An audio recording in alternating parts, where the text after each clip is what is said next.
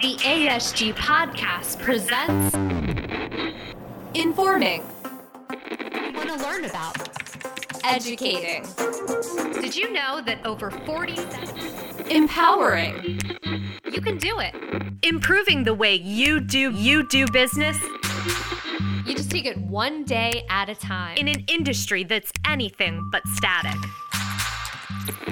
The ASG podcast presents Agent Apps. Welcome back to the Agent Survival Guide podcast for another episode of Agent Apps, where we explore different apps that can help make your life a little bit easier, more productive, and fun. In today's episode, we know that the holidays are coming up, and that means a lot of holiday get togethers, so many favorite foods, and a ton of photo ops especially ones of your kiddos, grandkiddos, and even fur kiddos just being generally cute and adorable. We're going to talk about how you can use some simple photo editing apps to take those photos to the next level. Specifically, we've got a list of our top five photo editing apps.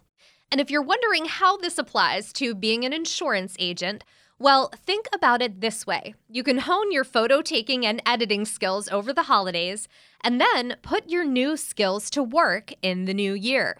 To increase your brand's visibility and perfect its image, you could possibly launch a profile on a new social platform or rethink your strategy on the social sites you're currently on. In this episode, we will be taking a look at five photo editing apps, highlighting the pros and cons of each, and hopefully giving you an idea of apps you might like to try. Now, I feel like I need to lead this off with a disclaimer that I am not a photography expert by any means. I'm a photography enthusiast, but certainly a self taught one and an amateur at that. Additionally, please note that app prices and offerings are subject to change whether you are Team Apple or Team Android. Similar to our last Agent Apps episode, to craft this app list, I looked at a bunch of different reviews. Then I looked at which apps the top bloggers and influencers are using to edit their photos. This is a curated list from all of that data featuring the five apps that were mentioned the most. All of these apps will handle your basic photo editing efforts like rotating, cropping, and adjusting the exposure. And they all have filters to adjust the colors and shades in your image. Some include filters for adding effects like grain, dust, bokeh, and light leaks. Features like the healing tool, skewing, flipping an image, lens blur, and a few other advanced ones are included for free on some of these apps and considered either an in app purchase or a premium upgrade on others. Finally, some of the apps have filter packs that can be purchased as an in app purchase or accessed when you go premium. With all of that out of the way, let's start out with number five on our list. This is an app from Adobe that you've likely heard of Photoshop Express, the mobile version of the popular desktop editing software. It's a free app that's available for iOS and Android devices that allows you to go premium to unlock extra content and features. There is a lot to like in the Photoshop Express app. The layout is pretty simple, it's easy enough to navigate around. One of my favorite things is that in the aspect ratio menu where you go to crop your photos, there are a bunch of presets for social images, so you don't have to look up what the correct dimensions for a Facebook header image or an Instagram story are. You just select what you're cropping the photo for, and the app keeps your edits within the proper ratio for that particular use. That being said, there is a learning curve for Photoshop Express, and there are a lot of features on the app that I know I will never use. For someone starting out or utilizing the app for basic editing, it might be a bit more than what you really need, but at any rate, the free version should be able to handle most of your needs. As far as the premium version, that upgrade will run you $4.99 per month and unlocks editor themes, selective editing, advanced healing, which is when you remove or clone part of an image, replace eye, which sounds creepy and seems creepy that you can replace an eye of someone who blinked with an open eye, auto selection, collage themes, camera effects, and more. Photoshop Express is available in the Google Play Store for Android and in the App Store for iOS. Next on our list, number four, and this is the app that I use on a regular basis for my photo editing Afterlight. The newest version is available for iOS devices, while a previous light version is available on Google Play for Android. The main thing that drew me to Afterlight when I first downloaded it, and that was back in April of 2014 for the legacy version of the app, and January of 2018 for the current app, was its filters. I was looking for filters that were different than the ones on Instagram. The filters on Afterlight are subtle, they're not too over the top. They've got a set of filters to correct by color, which is very useful when color correcting teals and purples that won't photograph correctly. They've also got a great selection of monochromatic filters, high contrast black and white filters, and a set of filters curated from Instagram photographers. In total, there's over 130 filters to choose from. In Afterlight, you also have the ability to layer filters and save your edits as your own custom filter, which is pretty cool. Similar to Photoshop Express, there are a lot of features on Afterlight that I also do not use, but I think it's easier to use and to navigate. I was able to pick it up and get the hang of it pretty quickly, and like I said, I have been using it consistently since 2014. As of October 3rd this year, Afterlight became a free download with a premium subscription for $2.99 a month. Because I downloaded the app before that date, I'm able to access premium without the subscription, which is nice. But it was also difficult for me to tell which features are premium and which are not, so just keep that in mind. The nice thing about Afterlight going to this subscription plan is that you can use the free download and see if you like it or whether it will be enough that you may not even need the premium features. Moving on to number three, this is one that you might have heard of, especially recently VSCO. And if you've heard of it referred to in the form of a VSCO girl, well, that is a stereotypical reference to the users of the app, but I can guarantee you not all of the users are young, scrunchy wearing, hydro flask toting women, even if that is how the meme goes. The free version of VSCO has most of what the other apps have in terms of free features your standard editing tools and 10 basic filters that they call presets. The premium version unlocks the complete VSCO preset library, and that contains over 130 presets that are similar to the filters on Afterlight. But I believe Afterlight has more filters available in their free version than VSCO does. Presets are categorized by the changes that they make to colors in the image. Others are by a mood or an effect that the filter gives the image. In addition to the VSCO presets, they've got something called film emulation presets that mimic vintage photography.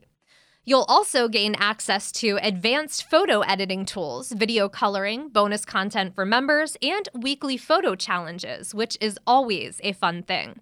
I think we are all still mourning the loss of the weekend hashtag project on Instagram. But we're here to talk about VSCO. My experience with VSCO is limited, but I did download it for the sake of this episode.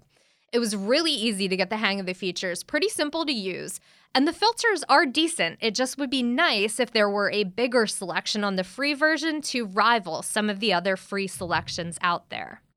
Pricing for premium versions skews heavily in favor of a yearly membership. That will run you just $19.99 for the year if you pay all at once, whereas paying monthly will cost $5.99 per month with a subscription, and that totals $71.88 for the full year. VSCO is available for iOS devices in the App Store and for Android devices in the Google Play Store. That brings us to number two on our list, and this is another app from Adobe. This time, we've got Lightroom. So let's start out with the difference between Lightroom and Photoshop Express. While Photoshop Express is strictly photo editing software, Lightroom is a photo management system mixed with a feature light version of photo editing. For basic photo editing purposes, Lightroom has all that you will need and it comes at less of a learning curve than Photoshop. In fact, most reviews recommend starting out with Lightroom, then moving to Photoshop Express once you move into more advanced features and editing. In Lightroom, you'll have the ability to crop, rotate, and change the look of your images with presets and profiles. At first, I wasn't sure of the difference between presets and profiles until I found an article from Pro Lost Store, which we will link to in the show notes. They are a store that creates these custom presets and profiles. And their explanation is that presets are like the shortcut to a finished product. You use a preset on a picture and typically save the results as is. Profiles, on the other hand, apply a look to an image, but all of the settings and controls are open and able to be edited, so you can further customize your edits. Also, according to the Pro Lost Store explanation, profiles enable you to perform editing effects that you wouldn't normally be able to achieve by just using the app controls. As far as ease of use, I found Lightroom to be a bit easier to use than Photoshop, and it was more than suited to handle what I wanted it to do. Part of me wished that the profiles and presets were closer together on the menu slider, but another part of me understands why they're kept apart. If you're organizing the functions in the order of how your users should perform those functions, it makes sense that the presets, which are meant to be applied and saved, would be at the far right of the menu, with little function left to perform other than reverting to an original state or saving the changes. Regardless, the free version of Lightroom should be more than enough to handle basic editing needs, like I mentioned earlier in this post. If you decide you like it and you want to upgrade to the premium version, it will run you $9.99 per month for the subscription. But in addition to Lightroom, you get Adobe Spark, Adobe Portfolio, and one terabyte of storage. Adobe Lightroom is available for Android in the Google Play Store and for iOS in the App Store. That brings us to number one on our list. And I have to admit that this is one that I had not heard of until I started doing research for this episode. And that is Snapseed by Google. Snapseed has been around since 2011. The company that developed it, Nik Software, was purchased by Google in 2012. Out of all of these software editing apps on our list, I would say it has the most minimal user interface and a lot of features. Filters on Snapseed are called looks, and while I'm not the biggest fan of their color looks, I keep the app on my phone solely for how much I love their four black and white looks. I'm a big fan of contrast when it comes to black and white photography, and that cannot always be achieved with the filters on Instagram or Afterlight, but the ones on Snapseed achieve everything that I love about black and white photography. Feature wise, you can crop, rotate, skew, or change perspective, as they call it here. You can add a lot of different effects. There's a lens blur, vignette tool, tons of frames, and double exposure. Pretty much everything that you're looking for in a photo editor can be found in Snapseed, and it's completely free. The only thing I would say that it's lacking is in the filter or look department, as they call them. While it does have those amazing black and white looks, there are only 11 looks in total. So, though it lacks in looks, if you excuse the pun, it definitely more than makes up for it in features.